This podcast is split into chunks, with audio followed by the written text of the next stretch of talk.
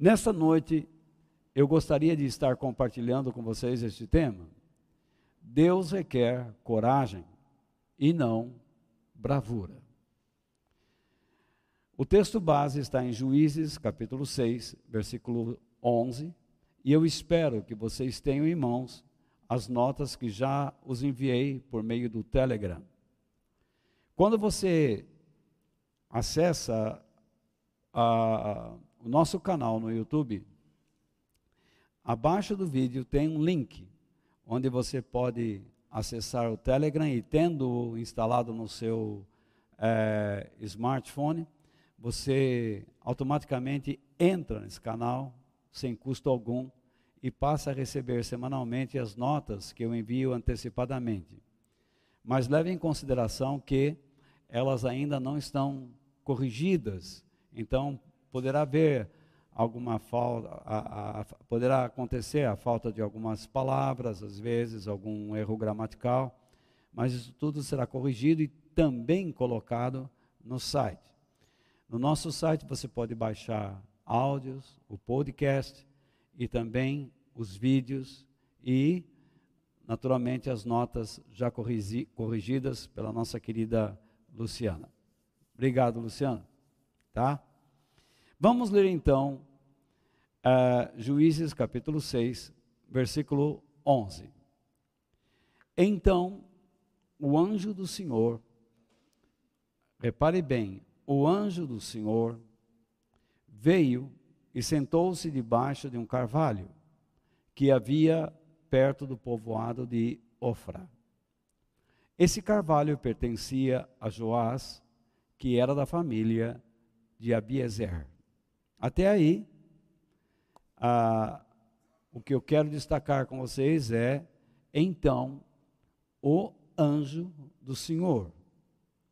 Tá? Então Deus tomou uma decisão e ele assumiu uma forma corpórea e vai aparecer, vai se revelar para Gideão.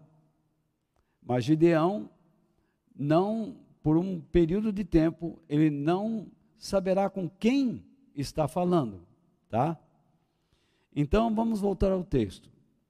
O seu filho, filho de Abiezer, o filho de Abiezer, Gideão, o, o Gideão, que era da família de Abiezer, estava malhando trigo no tanque de pisar uvas, escondido para que os midianitas não o encontrassem.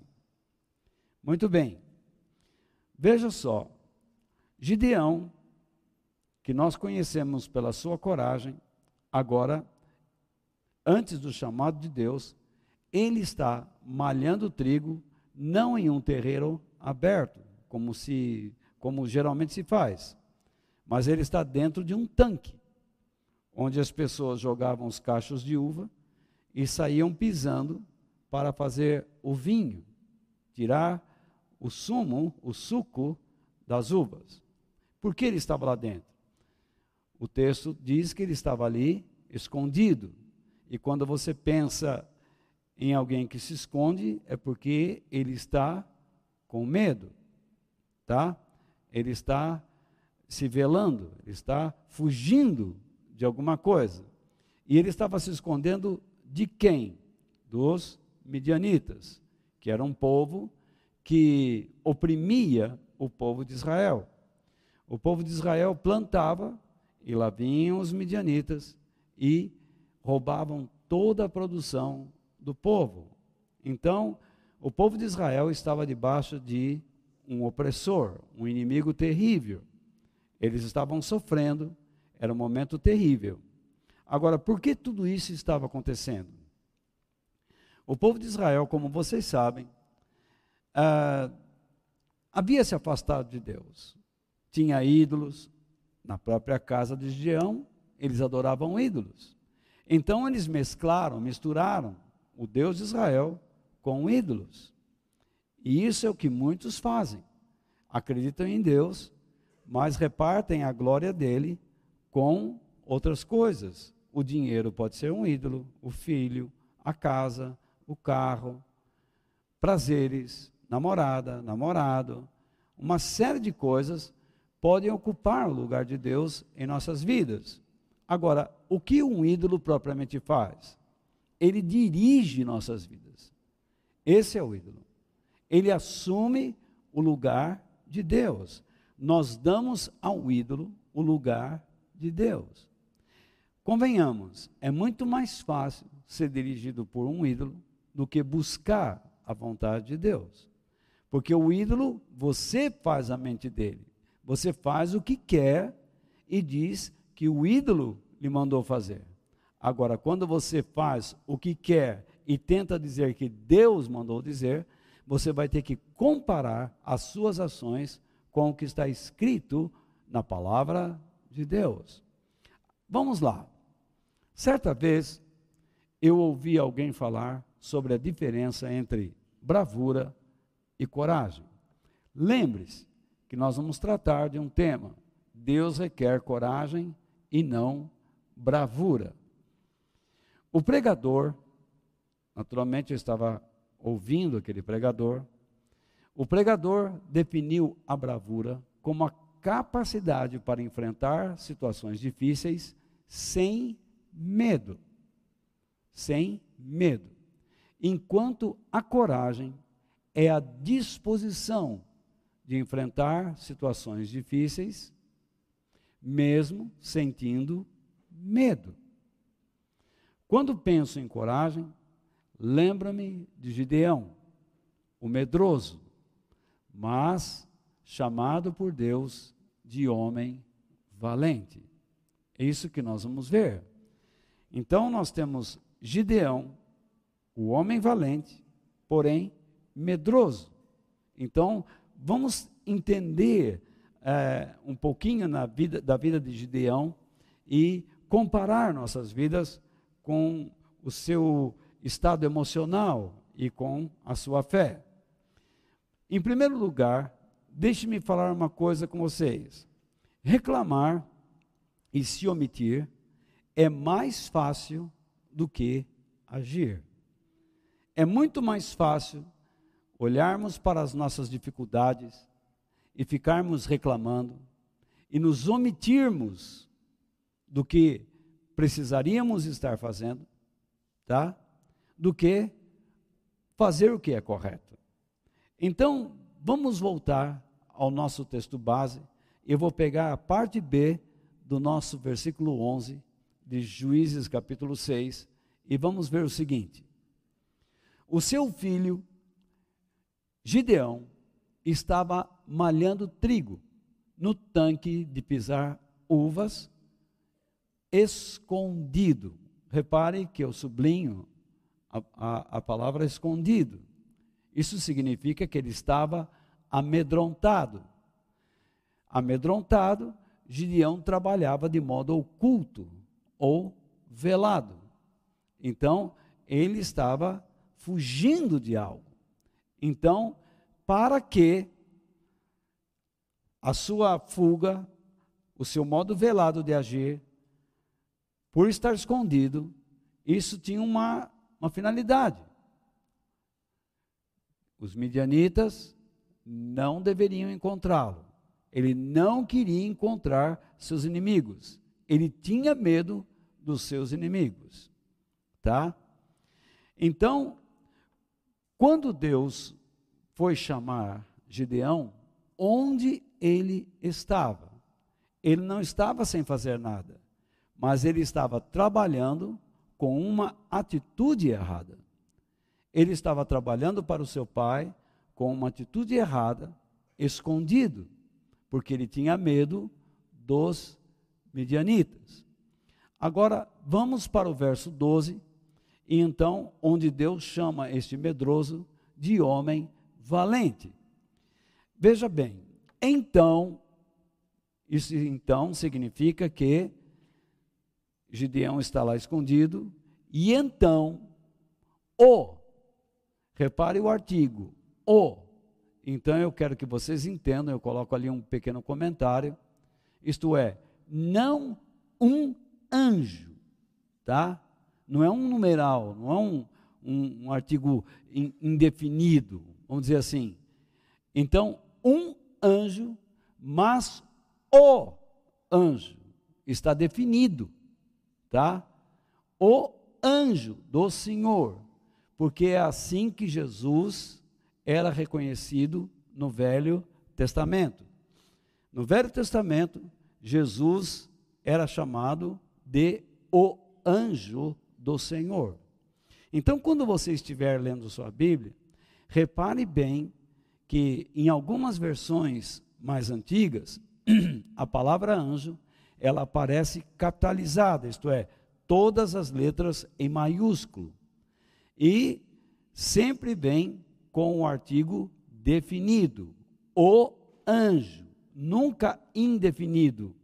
Nunca se diz, então apareceu um anjo. Quando aparece um anjo, significa um anjo, um servidor de Deus. Mas quando a, a Bíblia diz o anjo, é o próprio Deus, tá? O próprio Deus que assume uma forma corpórea para falar com o homem, tá? Cara a cara, face a face. Deu para vocês entenderem? Então, veja bem. Então, o anjo do Senhor apareceu a ele e disse: Você é corajoso, e o Senhor está com você. Veja só, você é corajoso, e o Senhor está com você. Deus, o que, que ele está fazendo aí? Deus já está dizendo para Gideão o trabalho que ele terá que realizar para que Gideão pudesse servi-lo em favor de seus irmãos israelitas. Deus, toda vez que nós ouvimos Deus, Deus fala alguma coisa conosco. É impossível você estar na presença de Deus e não ouvi-lo falar. Cada vez que você vem a este lugar, eu tenho certeza que Deus fala com você alguma coisa. E Deus espera, Deus requer de você alguma atitude. Quando Deus espera de você alguma atitude, você vai ouvir, às vezes, um milhão de vezes o que Ele espera de você. No entanto, você pode ser uma pessoa rebelde. Você pode ser uma pessoa desinteressada. Porém, ele vai levar isso em conta. Porque todas as vezes que Deus fala conosco, esperando de nós uma atitude, ele vai cobrar essa atitude. Porque ele é o nosso educador. E além do mais, ele é o nosso Senhor. Vocês me entendem? Então, quando nós recebemos de Deus recursos para sermos quem devemos ser, então, de acordo com o que recebemos, nós também seremos cobrados. O que você tem que entender é que andar com Deus não é assim uma opção divina. Por exemplo, Deus escolheu o Jorge, Deus escolheu a Edna, Deus escolheu o Paulo, Deus escolheu a Joelma, uh, enfim. Ai, Joelma, eu fiquei muito contente de escolher você. Não, Deus nos escolheu para uma missão. Uma missão. Assim como uma igreja, uma igreja, um corpo, tá? Que faz parte de um corpo maior, se forma para uma missão. Deus tinha um objetivo claro na vida de Gideão: trazer o povo de Israel de volta para Deus, para uma vida de adoração a Deus. Porque, como eu disse no início, o povo de Israel estava envolvido com práticas imorais e pagãs. E Deus permitiu que eles sofressem. Então chegou o momento em que Deus queria mostrar a sua glória, e ele mostraria a sua grandeza, o seu esplendor, por meio de Gideão. E ele aparece diante de um homem fraco, fragilizado, espiritual, moral, emocionalmente falando, e diz: Você é corajoso. Em algumas versões aparece: Salve, homem valente, homem valente, o Senhor é contigo. E aí está dizendo: O Senhor está com você. Agora, diante desta declaração de Deus, o que faz Gideão? Ele expressa suas crises emocionais e suas dúvidas em relação à fidelidade de Deus para com o seu próprio povo. Em vez de ele procurar entender quem é você que está falando isso, ele simplesmente começa a dizer o seguinte: vamos lá. Gideão respondeu. Veja só, ele começa com uma condicional. Se o Senhor, Deus, está com o nosso povo, por que? Olha a dúvida. Isso vem de um caráter emocional abalado, correto? Por que está acontecendo tudo isso com a gente? Vamos dar um break aqui. Você está passando por um momento difícil. Muito bem. É difícil, complicado, você chora, você se abala. E então chega alguém até você, enviado por Deus, e diz: coragem, tenha força. Eu tenho certeza que Deus está com você. Nós já ouvimos isso. Qual é a nossa reação? Em muitos casos, a reação de pessoas é esta: Ah, muito bem, você diz que eu devo ter coragem. Por que eu devo ter coragem? Por que está acontecendo tudo isso comigo? Isso não é correto. Não é isso que nós ouvimos. Gideão está mostrando o quê? O seu lado humano, seu lado frágil, tá? E Deus está trabalhando com ele. Então vamos continuar. Então ele diz: Onde estão aquelas coisas maravilhosas que os nossos antepassados nos contaram, que o Senhor costumava fazer quando nos trouxe do Egito? Que, ao que ele está se referindo? Ele está se referindo ao quê? Às pragas, à liderança de Moisés, não é isso? O mar vermelho que se abriu, ele está se referindo à, nuvem durante o dia sobre o povo, a coluna de fogo à noite suspensa no ar. Ele está se referindo às, às fontes de água que, que Deus deu ao povo em meio ao deserto, a água saiu da pedra, o monte Sinai fumegante. Ele está se referindo a todos os milagres, como aquele povo saiu do Egito sem armas e venceu os inimigos em pleno deserto. Então Gideão está questionando: você aí, você está me dizendo que Deus está comigo. Muito bem. Se Deus está comigo e com o nosso povo, por que tudo isso está acontecendo conosco? Por que essa situação? Repare bem, nós sempre gostamos de nos vitimizar. Esse é o problema. Nós nunca avaliamos o nosso verdadeiro comportamento diante de Deus. Nós queremos que Deus nos faça tudo, mas nós não fazemos o mínimo por nós mesmos. Nós não buscamos acarear nossas ações, nossos pensamentos, nossas atitudes, enfim, nosso compromisso com Deus. Nós não valorizamos o seu chamado. E então achamos que ele tem que fazer tudo por nós. É a mesma coisa de povos que esperam que o governo lhes faça tudo. Eles querem um governo que lhes dê casa, comida, dinheiro, sossego, proteção, saúde. Mas eles mesmos não cuidam de si, não cuidam do seu país, não zelam pela sua casa, não zelam pela boa educação, não fazem nada e esperam que tudo venha de lá. Venha a nós o vosso reino, e ao vosso reino nada. Não é esse o ditado? É a mesma coisa.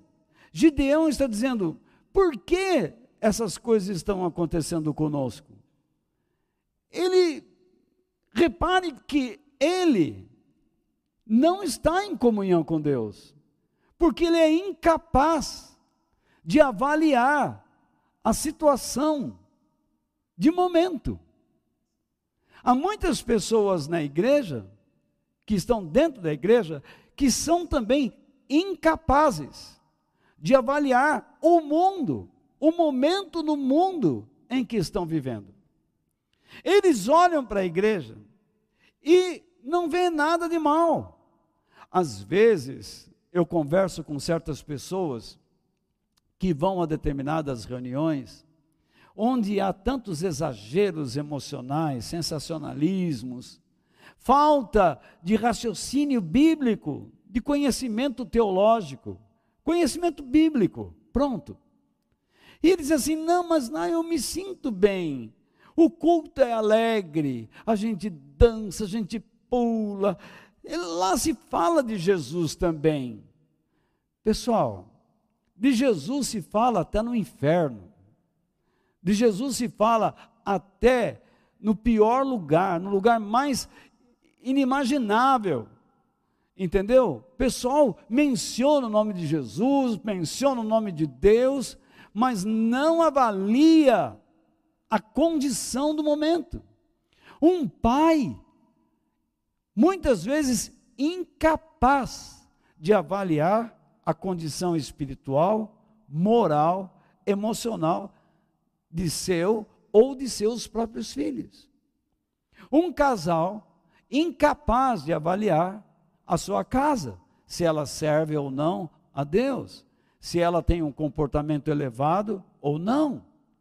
Gideão está preocupado em saber por que Deus está afastado do povo de Israel por que aquela condição está acontecendo? Porque tudo aquilo estava acontecendo, mas ele é incapaz de avaliar o comportamento espiritual e moral do seu povo em relação à palavra de Deus. Por quê? Porque ele está afastado. Simplesmente. Eles estão afastados de Deus. Eles estão preocupados em plantar e depois perder o que plantaram para o inimigo. Eles estão querendo guardar um pouco, se contentam com a miséria, quando Deus quer lhes dar a abundância. Deus lhe deu uma terra, e nesta terra eles permitiram que o inimigo avançasse para dentro dela e tomasse conta delas e os tratassem como escravos, como servientes. E eles são incapazes de olhar para esta situação. Espera lá, Todos nós conhecemos o que está escrito lá em 2 Crônica 7,14. Se o meu povo, que se chama pelo meu nome, se humilhar e orar, não é isso? Se arrepender e buscar, então eu ouvirei suas orações, eu vou perdoar os seus pecados, e mais, eu vou sarar a sua terra. Muitas vezes nós ficamos reclamando dos nossos problemas, reclamando da nossa condição de momento, e somos incapazes de agir, porque nos omitimos. Nos omitimos. Muitas coisas não acontecem na vida de muitos cristãos porque eles são omissos. Eles não avaliam a sua condição. Porque eles acham, ah, eu vou lá, vou fazer uma corrente, eu vou fazer uma campanha, eu vou fazer isso. Isso não resolve. Chega um momento em que a vida trava. Chega um momento em que Deus dá um stop. Ou você aprende ou não aprende. Muito bem, vamos continuar então. Eu vou lá desde o começo. Se o Senhor Deus está com o nosso povo, por que está acontecendo tudo isso com a gente?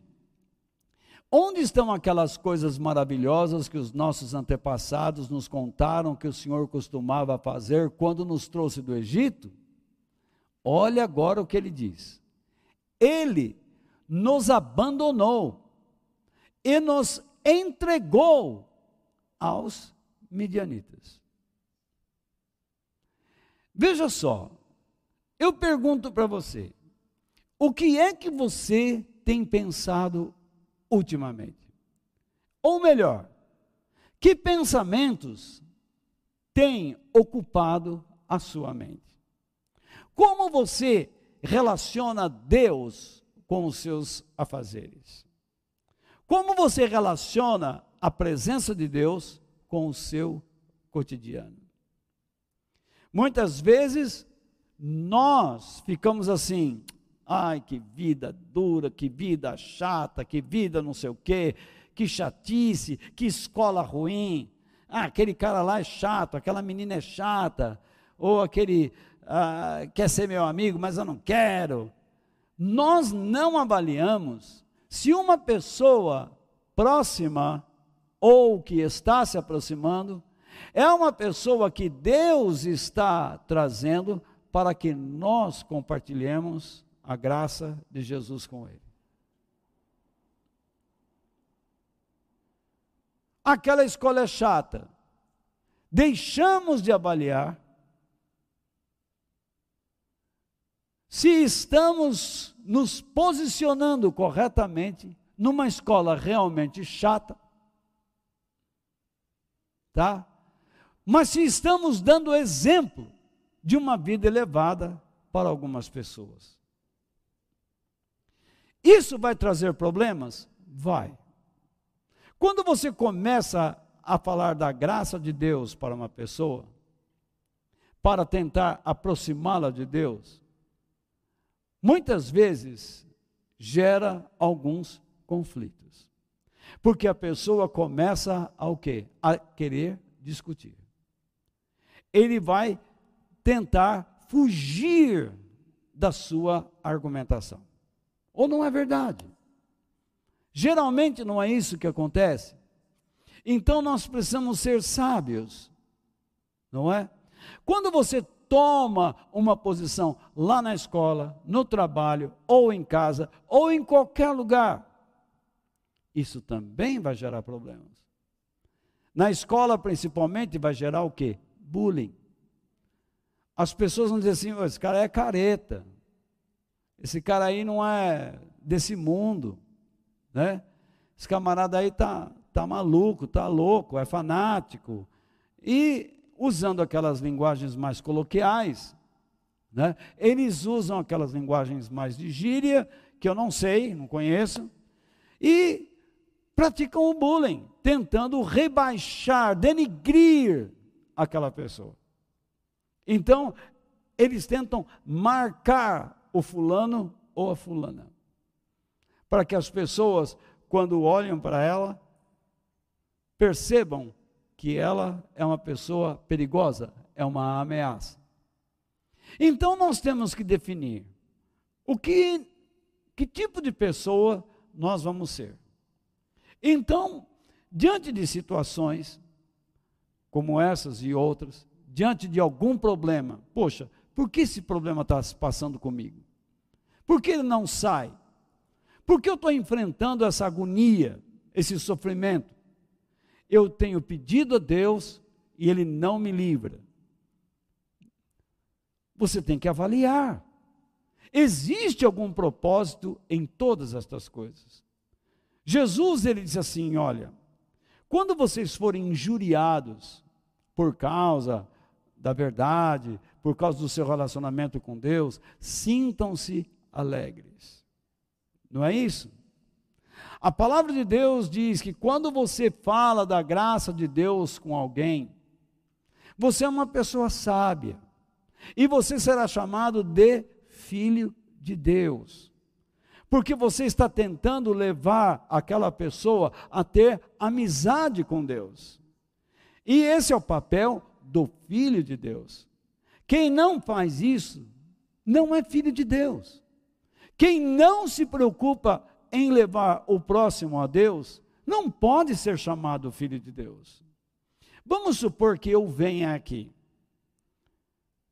Supor não, eu estou aqui. Então, mas vamos supor que eu esteja aqui numa condição de levá-los a acreditar que este mundo será melhor.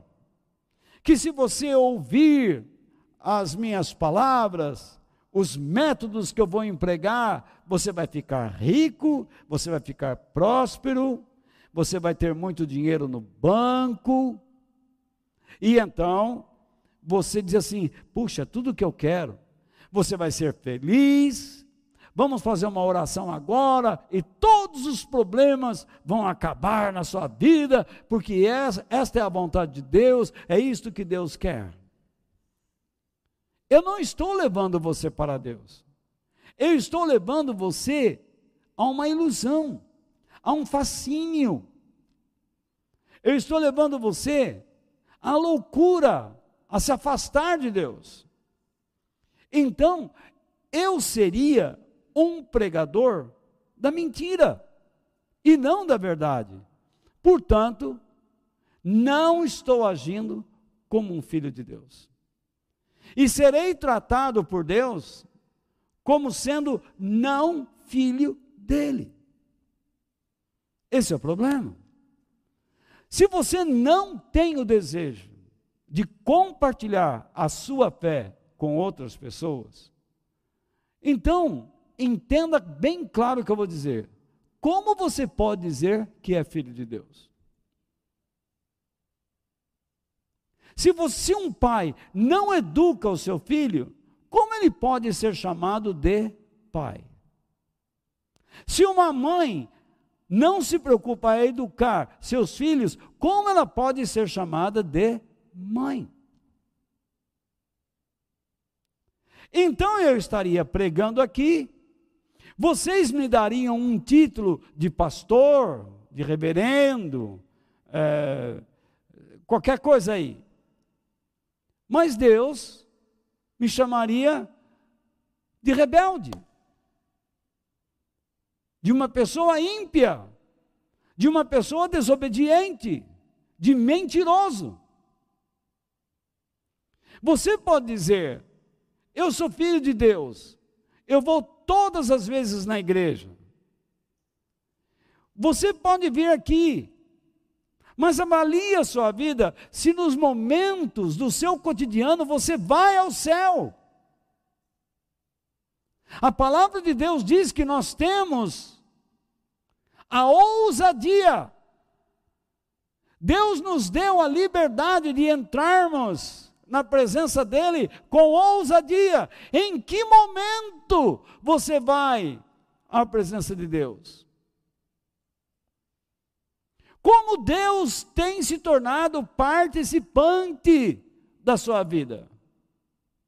Quando Deus diz a Gideão, homem valente, homem corajoso, o Senhor está com você.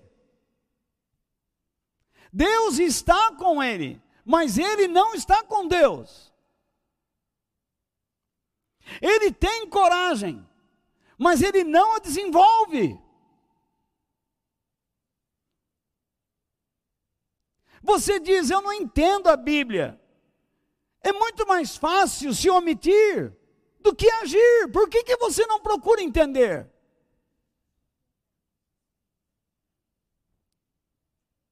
Por que não procura aprender? Porque você não quer. Porque você se esconde. Só que isso será cobrado Pelo amor de Deus, entenda. Às vezes, algumas pessoas, até mesmo aqui, me consideram como arrogante, como alguém inconveniente, um chato. Mas eu não quero ser esse tipo de pessoa. Eu não quero que você me tenha como esse tipo de pessoa. Eu quero que você me tenha como uma pessoa insistente, apaixonada por Deus e que quer levá-lo a ter paixão por Ele.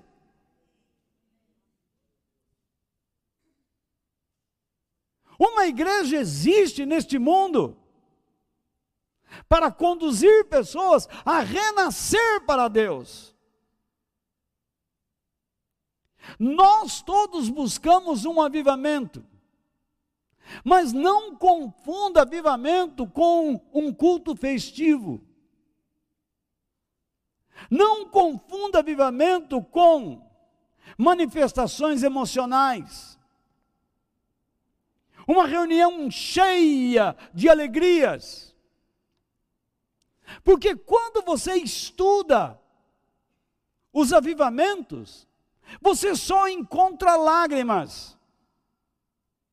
A alegria que você encontra nos avivamentos é a alegria de ver pessoas se convertendo a Jesus Cristo e indo na direção de Deus por meio dele. Porque estas mesmas pessoas que se alegram com aqueles que vão à direção de Deus, serão perseguidos por aqueles mundanos. Porque eles não admitem que pessoas sejam roubadas de seu mundo, de sua bolha.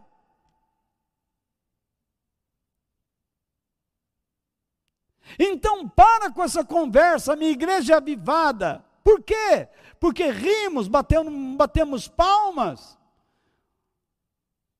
Temos encontros fabulosos de louvor. Mas onde estão as lágrimas? Onde está o compromisso de levar as pessoas ao reino de Deus? Onde está a preocupação de edificar uns aos outros, de amar uns aos outros, de carregar a carga uns dos outros, de perdoar uns aos outros, de fortalecer uns aos outros, e etc. Então não existe avivamento. O que existe é uma mentira. Um equívoco que custará caro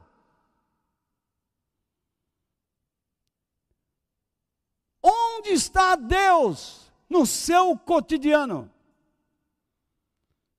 Ele está do teu lado, mas você está virando a cara para Ele, ou para o outro lado.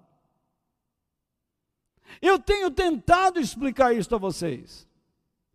Deus sempre está conosco.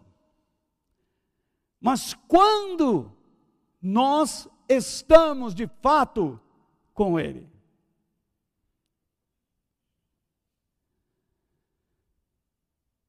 Então, Gideão percebe com quem está falando. Vamos lá. Está interessante?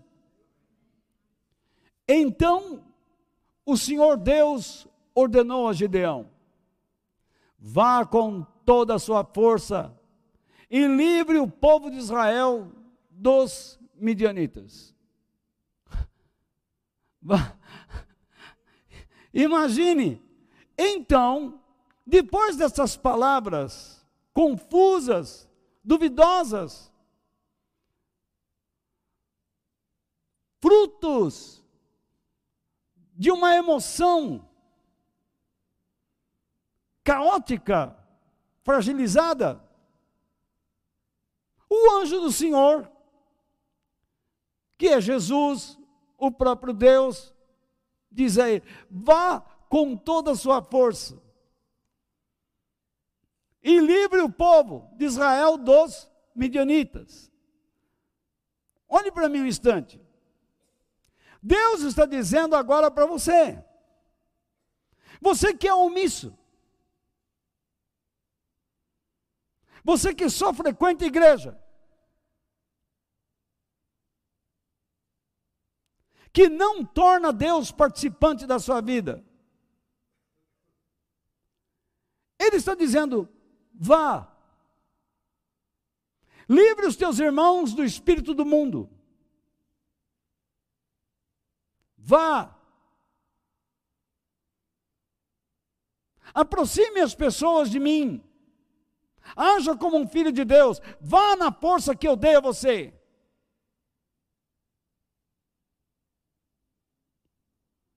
O que você vai fazer?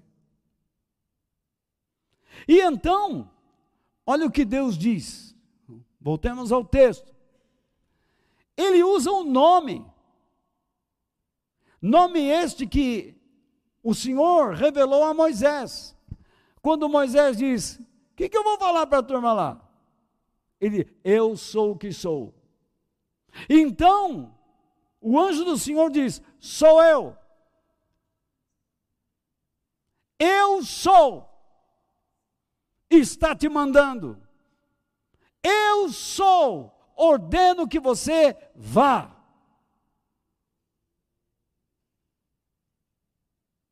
Aquele que sempre é, o eterno, diz: vá. Gideão tomou um impacto. Os seus olhos abriram. Seu coração gelou. Porque ele percebeu que estava na presença de Deus. Esse é um problema. Volte para mim. Vamos ficar nesse ping-pong. Você vai a uma reunião. Deus fala com você. Aí, você sabe que estava na presença de Deus? Ou não?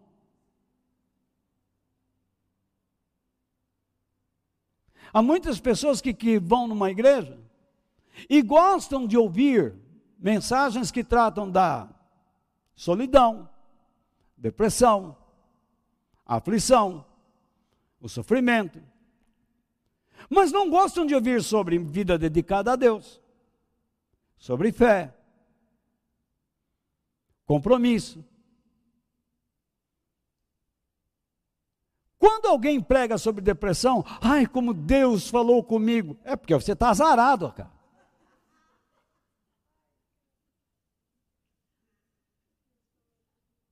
Você está danado. Você está estrupiado, como falar na roça. Verdade. Então, quando fala sobre santidade, vida dedicada a Deus, a pessoa fala assim: hum, hoje eu não sei, faltou, faltou. Faltou você. Deus não faltou, Ele está lá, mas você não está.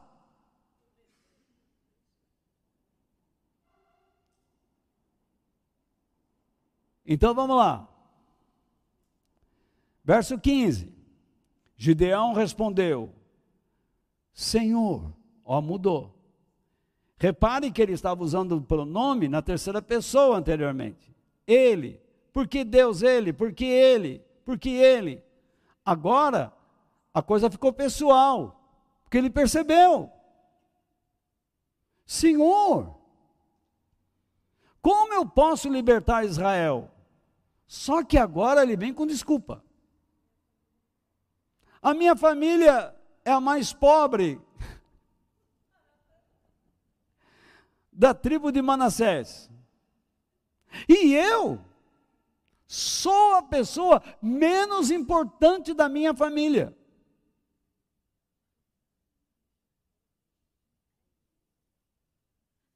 Vamos lá. Você está aqui na igreja. ou em qualquer reunião nesse mundo infernal aí. E então, Deus fala com você. O que você pode dizer? Se equiparando com Gideão.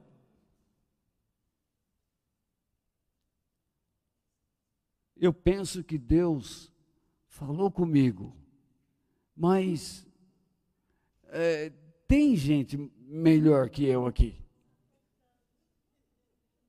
Tem gente com mais capacidade do que do que eu.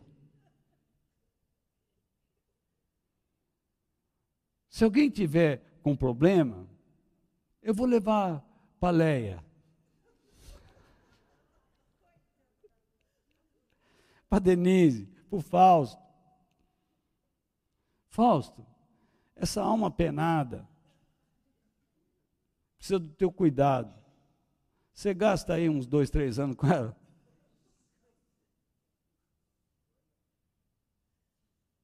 Deus colocou aquela vida na tua mão. Você deveria chegar para o Fausto, para Léo, Denise, sei lá quem for aí, qual é a alma da bacia aqui,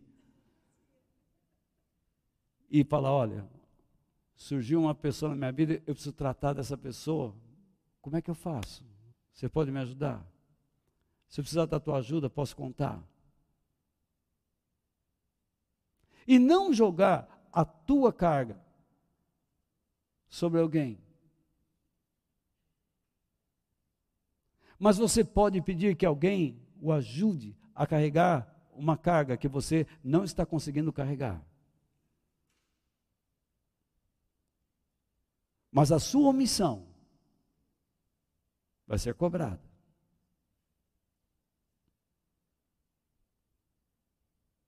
Você atende um telefone na igreja. Alô? Quem fala? Ah, aqui é o irmão Ziriguidum. O cara já está no osso do capeta mesmo. Com esse nome. Então, o que, que, você quer? Puxa, queria uma, uma oração.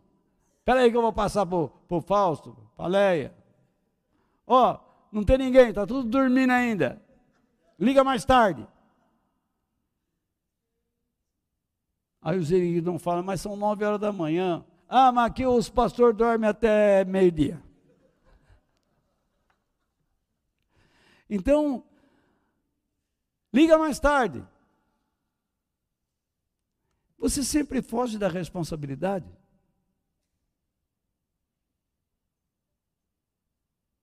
Aí, naquele ínterim, veio um capeta para cima dele ou alguns outros ziriguiduns. E fazem a cabeça dele. E ele não vai ligar mais tarde.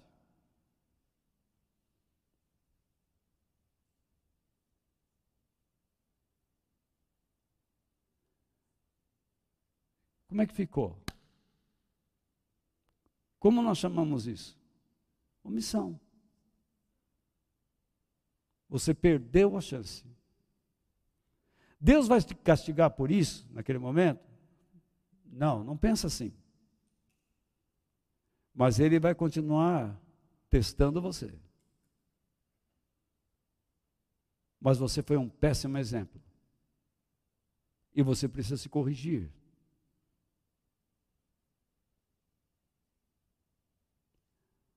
Às vezes você tem a oportunidade de compartilhar com alguém a palavra de Deus e você prefere outro assunto.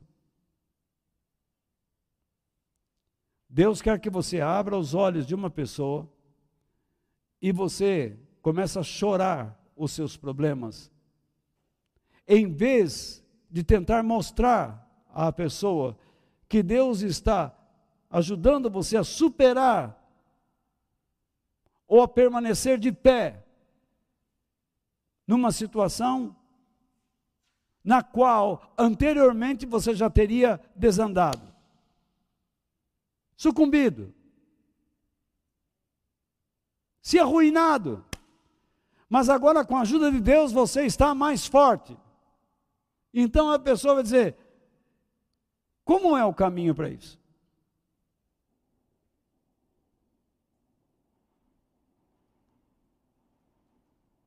Muitas vezes eu falo com pessoas Ele diz assim: ah, Eu espero que o mundo mude.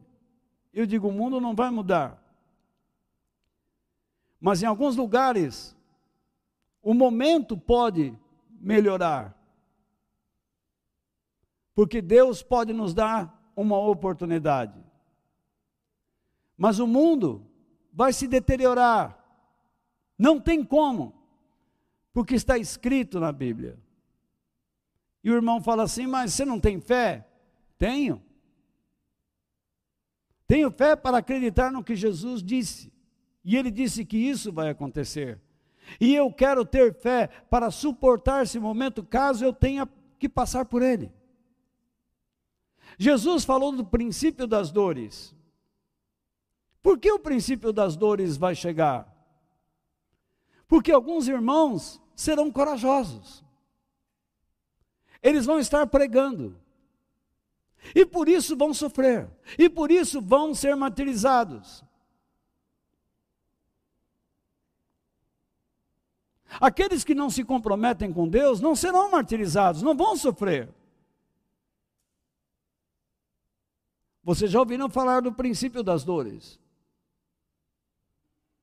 que é um período antes da igreja ser arrebatada, antes do aparecimento do anticristo.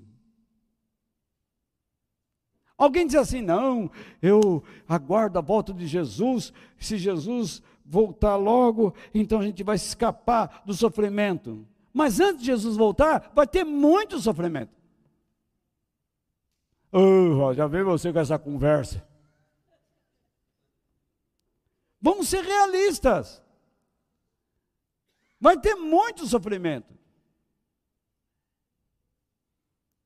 Se a nossa igreja aqui fosse uma igreja de eventos, de shows, de bandas, isso aqui estaria cheio.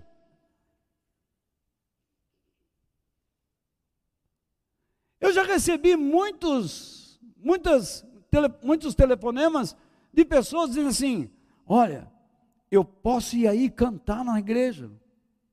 Você vai ver, eu arrasto muita gente. Eu falo, não. Se é para cantar, eu canto.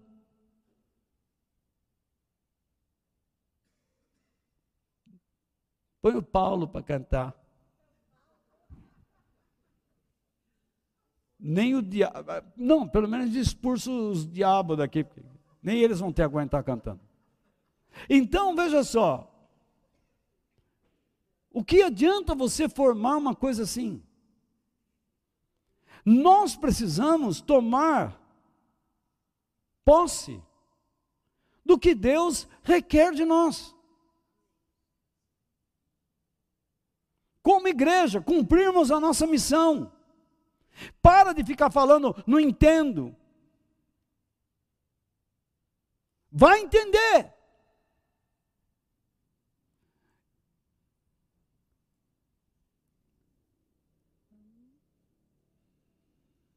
Gideão então não se sente confiante para fazer a vontade de Deus, não é isso? E quando ele recebe a ordem divina, é mais fácil reclamar. Minha família é pobre, eu sou o menos importante. Não adianta requerer de mim nada, porque não vai, não tem engrenagem aqui. E Deus vai falando com ele e diz assim: Gideão, eu escolhi você porque eu vou te ajudar a esmagar os seus inimigos. Então Gideão diz: Ah, é? Então me dá um sinal. Ele começa então agora a pedir um sinal. Ele está conversando com Deus.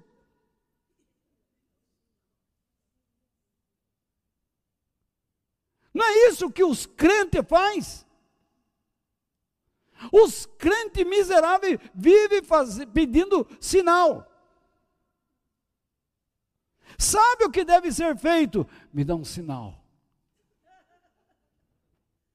Você está com um genro, uma nora, ou um amigo miserável do teu lado.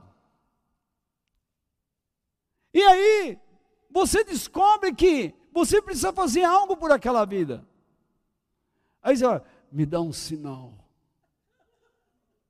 O sinal é esse. Amarás ao Senhor teu Deus e amarás ao teu próximo como a ti mesmo. Não, aí não é sinal. E pega a Bíblia. Agora Deus vai falar comigo. Joaquim descendeu de José, José descendeu de Antônio, Antônio descendeu de Maria, Maria descendeu. De... Não, Deus não falou comigo aqui. Vamos para outra. Ou oh, agora vai. Miserável, te mato amanhã. Não, que não. Não adianta essas coisas. Então vamos seguir. Os créditos de todas as vitórias ou sucessos pertencem a Deus. Quando você começa a pedir sinal, é porque você está começando a tentar roubar de Deus os créditos que pertencem a Ele. É fácil nós criticarmos Gideão, especialmente quando, assim como ele, vivemos em um mundo onde vitórias e sucessos dependem do quê? De mentiras, abuso de poder, negociações ilícitas, manipulações de pessoas, de mente de emoções. Reparem bem como muitas pessoas ganham a vida enganando, mentindo, roubando. Então, questionamos: é possível ser bem-sucedido ou ter uma vida vitoriosa, acreditando em Deus e na Sua verdade? Quando nós vivemos em um mundo onde a mentira e a violência predominam? Foi o pensamento que veio à minha mente, eu creio que o Espírito de Deus está me dirigindo. Mas é o que todo mundo fala. Se eu for seguir Deus, não vai dar certo. Se eu for seguir Deus. Então vamos lá. Quando pensamos acerca do presente e do futuro, assim como Gideão, nós nos sentimos o quê? Inadequados, sem recursos espirituais e morais. A razão é que impregnamos, enchemos, entende impregnar? Enchemos a nossa mente, nossas mentes com tantos pensamentos mundanos e deixamos de viver em comunhão com Deus. A mente está tão cheia dos esquemas satânicos e mundanos que quando Deus fala com a gente, a gente não acredita, tem medo. Voltando, por essa razão, quando nos deparamos com uma ordem divina, nós nos sentimos amedrontados, incapazes e medrosos quanto ao que poderemos perder. Esse é o problema. Ou se fala de Jesus para o meu filho, ele vai ficar bravo comigo, ele vai virar um diabo aqui dentro, vai virar a casa de perna para o ar. Você está com medo do quê?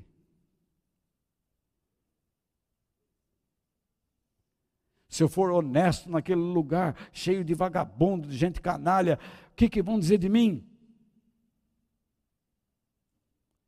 Se eu tomar um posicionamento na escola, os amiguinhos ficam falando lá, oh, quer ficar? Quer ficar? Eu vou falar, não. Eu não procedo dessa maneira. Eu vou perder a amizade de todo mundo, então eu fico.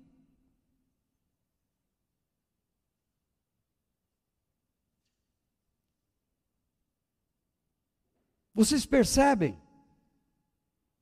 onde eu quero chegar ou não?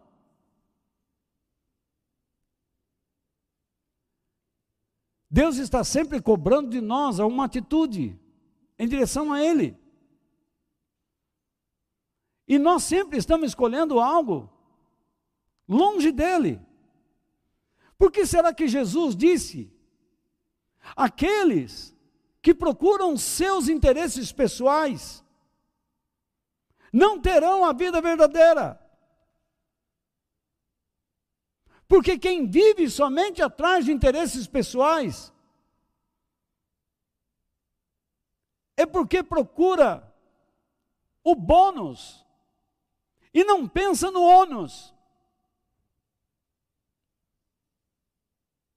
Só pensa em ganhar.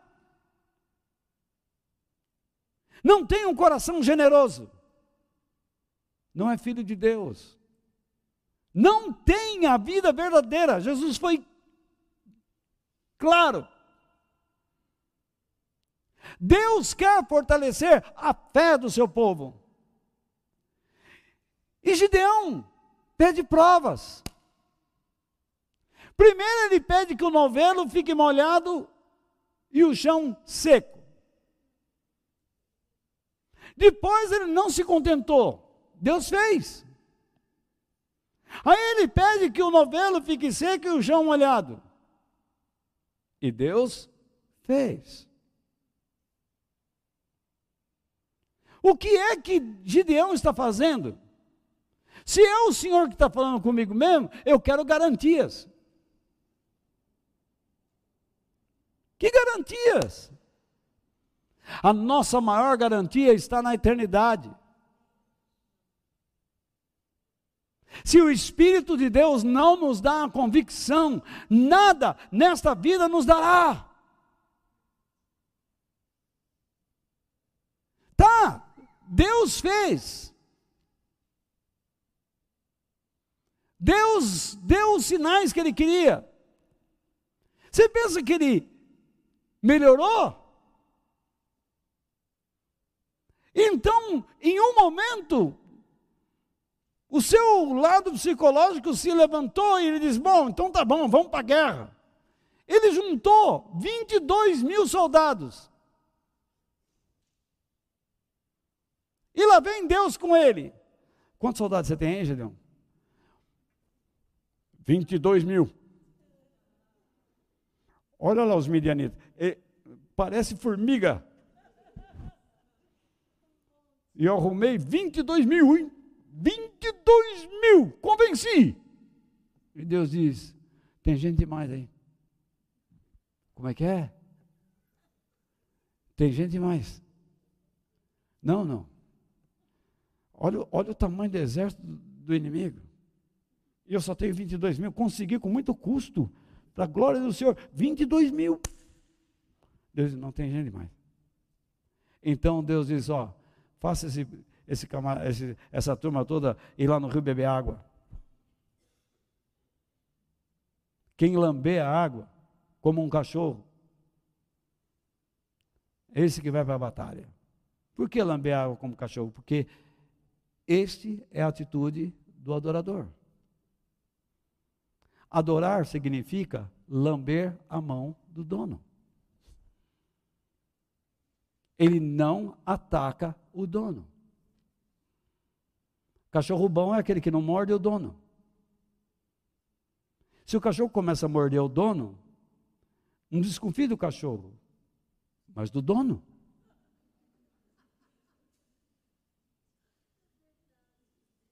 Então,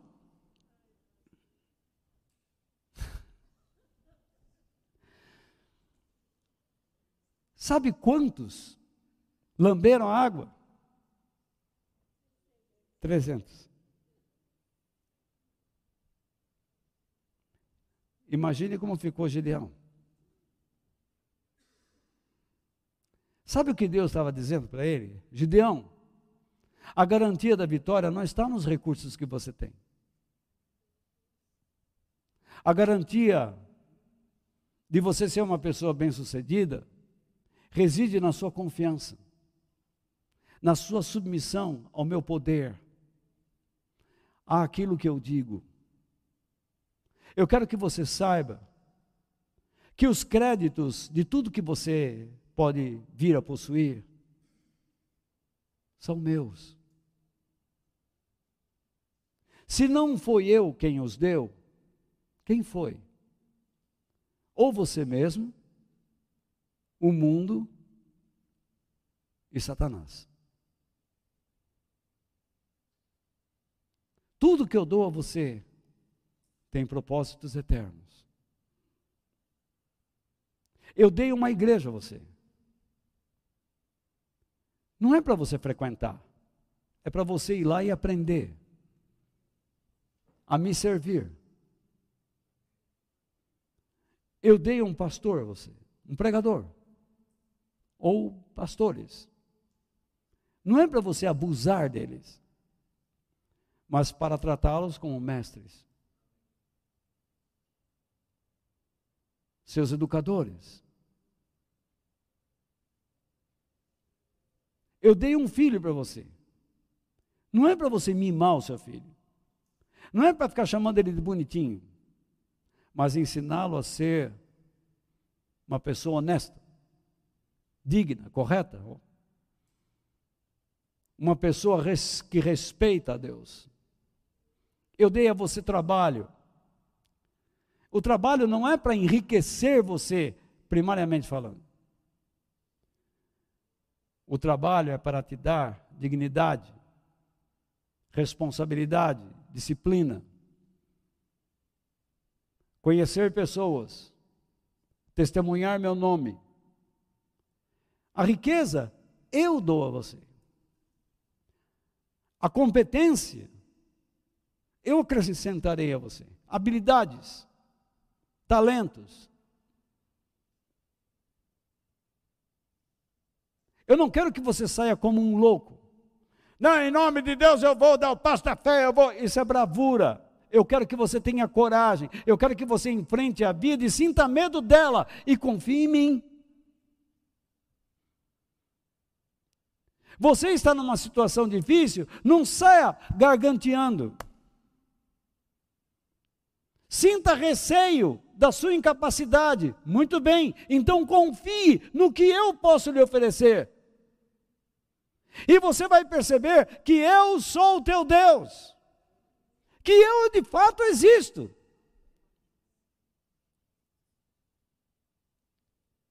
Tem gente que diz eu creio em Deus, mas não, vai comprar livro de autoajuda.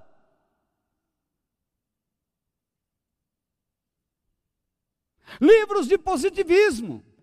Como ganhar 10 passos para ganhar mais dinheiro. Você não percebe que o mundo está te doutrinando?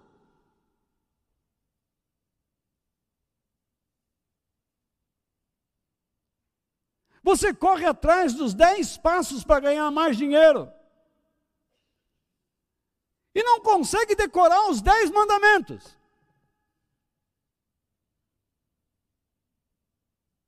Onde está Deus na tua vida?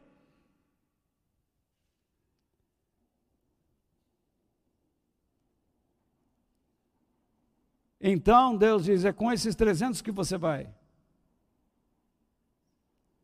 Não vai dar. Olha um mar de gente que é o inimigo. Vem cá, Gideão. Eu quero que você pegue o tal de Purá, que é o teu ajudante aí. Vá até o acampamento dos midianitas, vá escondidinho. E então você vai ouvir o que eles estão falando lá.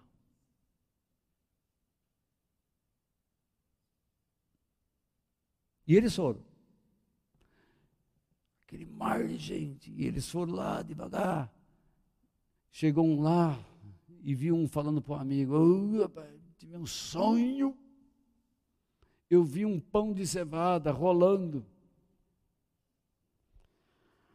acertou as nossas tendas, viraram do avesso.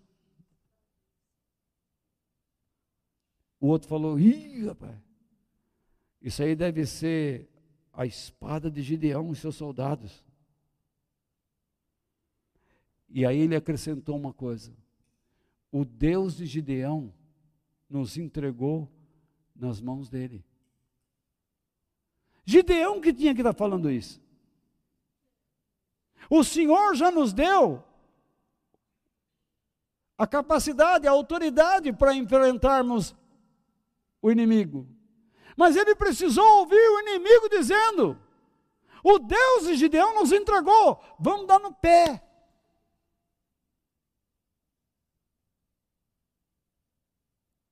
Hoje a igreja tem medo do mundo. Amém. Por isso a igreja precisa confiar em Deus. Porque o mundo não tem medo da igreja, ele tem medo de Deus, do Deus da igreja. Mas o problema é que a igreja se omite e não mostra a grandeza de Deus. A igreja quer fazer festinha para atrair o mundo e trazer o mundo para dentro, adaptar o evangelho ao mundo.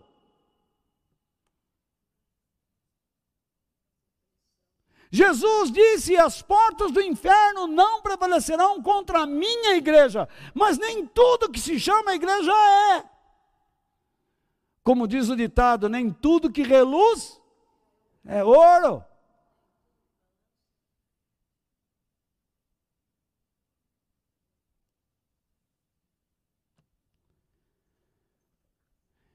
Então Gideão, quando ouviu aquilo, voltou e disse aos seus soldados 300: A estratégia que nós vamos usar é essa. Vocês se lembram, né? O cântaro, tocha, o colocar uma tocha dentro do cântaro, e aí dividiu em 100, 100, 100, 100, 100. E aí cada um com uma corneta na mão, vamos chamar assim, né? E quando chegasse a hora, Gideão ia tocar, né?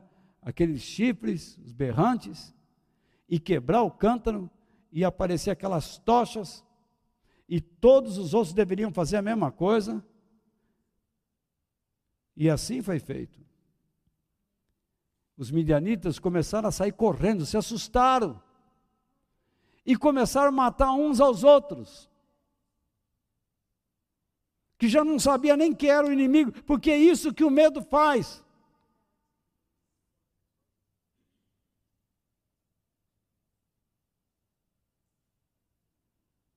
Enfim, Deus espera observar o que somos nele e não o que em nós mesmos somos.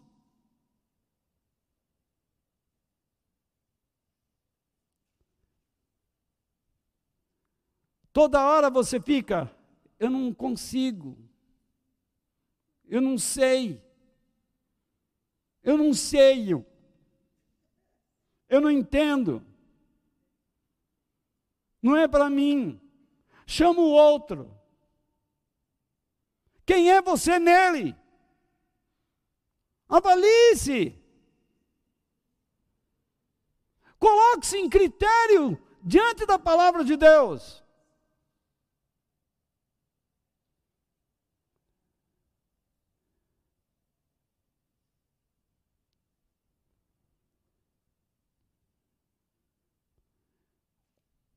Antes de Gideão ir ouvir o que os soldados midianitas estavam dizendo, ele estava ainda amedrontado.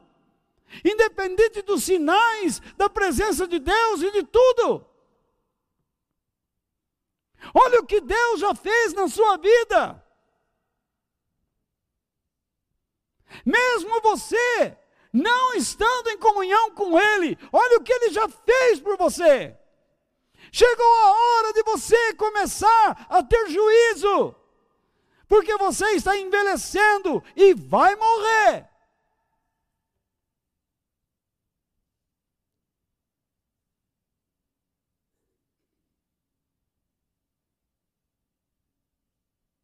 Chegou a hora de você parar de dar desculpas.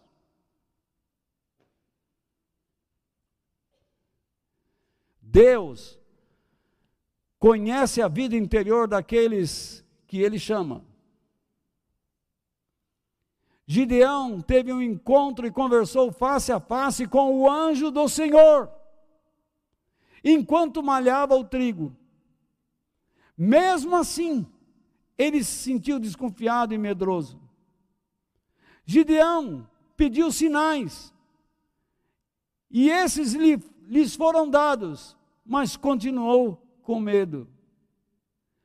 Gideão tentou esconder o seu medo de Deus, mas o Senhor o tranquilizou ao perceber o que se passava no interior da vida dos midianitas. Olhe para o mundo. Por que o mundo quer calar a igreja? Por que esses governos socialistas e comunistas estão querendo nos calar?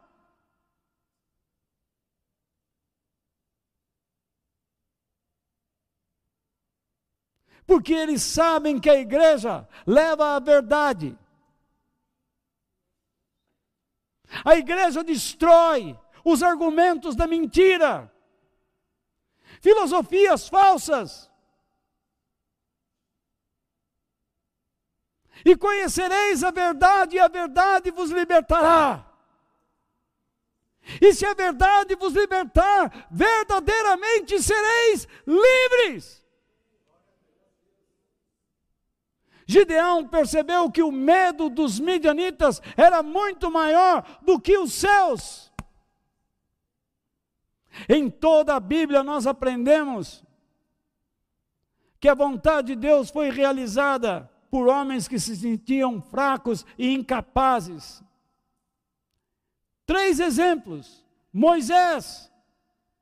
Senhor, eu não sei falar. Quando eu falo, eu me atrapalho. Envia outro chama outro. E Deus diz: Eu sou o que sou, eu vou te ensinar o que você tem que falar. Jeremias, eu não sei falar. Eu não passo de um jovem imaturo, eu sou uma criança. Jeremias, eu vou colocar você diante de reis, sacerdotes. Você vai falar o que eu colocar na tua boca. Paulo, Ai, Senhor, eu sempre te servi, mas agora eu estou meio incapacitado, remova de mim o espinho na carne. E o que Deus disse a Paulo, em resumo, é o que ele diz e espera de todos, que ele chama. A minha graça é tudo o que você precisa. Pois o meu poder é mais forte quando você está fraco. Eu estou com você, mas esteja comigo. Portanto, Paulo diz: Eu me sinto muito feliz em me gabar das minhas fraquezas, isto é, da minha falta de força ou recursos humanos, para que assim a proteção do poder de Cristo esteja comigo. Tem muita gente que interpreta, Deus sabe das minhas fraquezas, dos meus pecados. Não é isso que ele está falando, não está falando de pecado, não, é. Ele está falando de falta de força, de disposição, de entrega ao desânimo. Chegou a hora de acordar. Por quê? Deus requer de nós coragem e não bravura. Nós vivemos tempos difíceis e terríveis, e Deus requer coragem para confiarmos nele. Deus não está procurando a nossa força, mas de nós um espírito de confiança submissão, fidelidade e obediência ao que ele nos ensina e propõe. Ele requer que lhe demos o coração, a atenção aos seus conselhos e que andemos nos seus caminhos. Filho, filho meu, dá-me o teu coração, diz o Senhor que nós, em todas as nossas lutas e sofrimentos, dependamos do poder de Cristo Jesus e não dos nossos próprios recursos, porque os recursos que temos vêm de Deus. E se não usamos adequadamente até agora, não saberemos usá-los.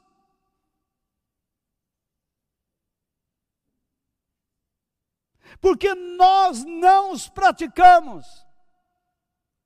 Alguns terão que aprender tudo de novo, porque você acha que a Bíblia diz: de novo eu vou ter que dar leitinho para vocês. Quando vocês já deveriam ser mestres,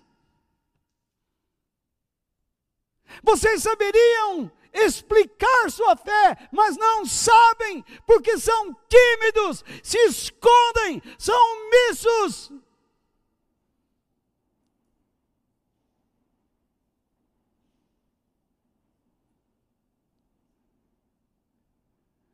Que nós dependamos dos recursos provenientes da graça divina. Pois é deles que nós precisamos, meus irmãos, para sermos bem-sucedidos e terminemos a nossa carreira nesta terra vitorioso para a eternidade. A minha esperança é que nós aceitemos a verdade que nada somos sem Jesus.